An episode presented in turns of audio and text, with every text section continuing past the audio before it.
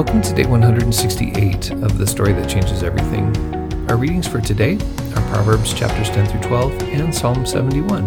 Here's some thoughts to guide your reading for today. The second and largest section of the book of Proverbs begins here at chapter 10 and goes all the way through chapter 22.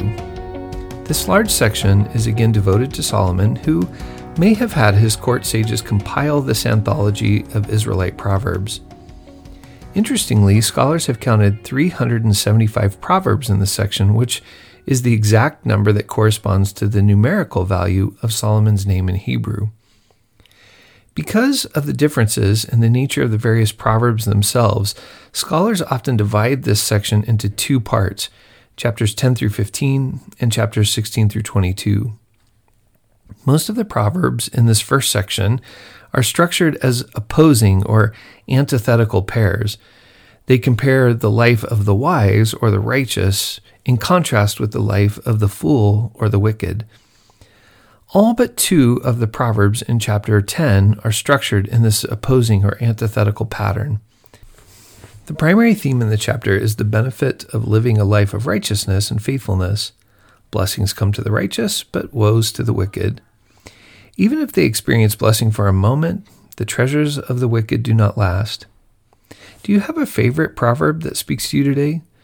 I was drawn to verse 11 The mouth of the righteous is a fountain of life, but the mouth of the wicked conceals violence.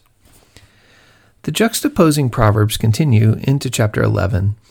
This chapter both wants the reader to not take themselves too seriously and become haughty, but at the same time, it wants us to know that our words do matter. Many of the proverbs in this chapter move from the individual to the community.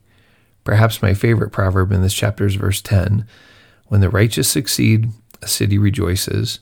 When the wicked perish, there are shouts of joy.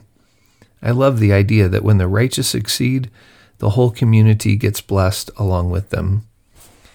These same kinds of proverbs continue through chapter 12. Notice how many of the proverbs in this chapter have to do with speech.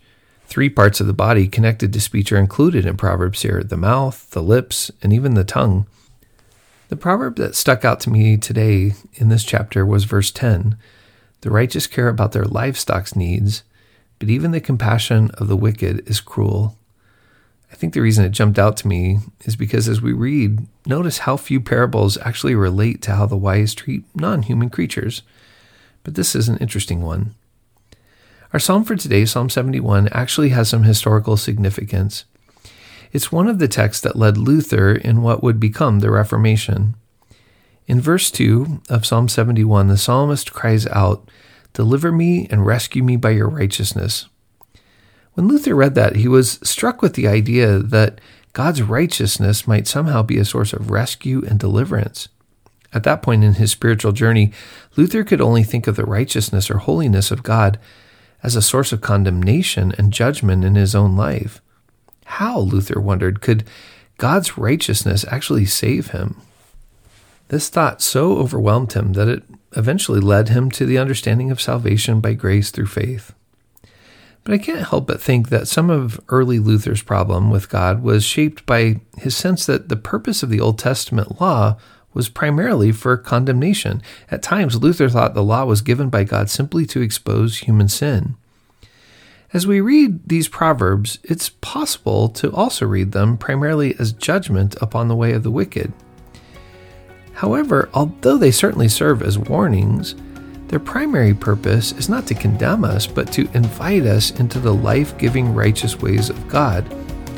The hope of the Proverbs, like the psalmist, is that the righteous and holy ways of God might be the source of our rescue and deliverance. I would encourage you as you read these chapters to choose one or two proverbs from each chapter that speak to you today. Write about them, reflect about them, pray that God would teach you the ways that He wants you to walk in. We keep rolling along through the wisdom of the ages tomorrow. We're reading Proverbs chapters 13 through 15. I'll talk to you tomorrow.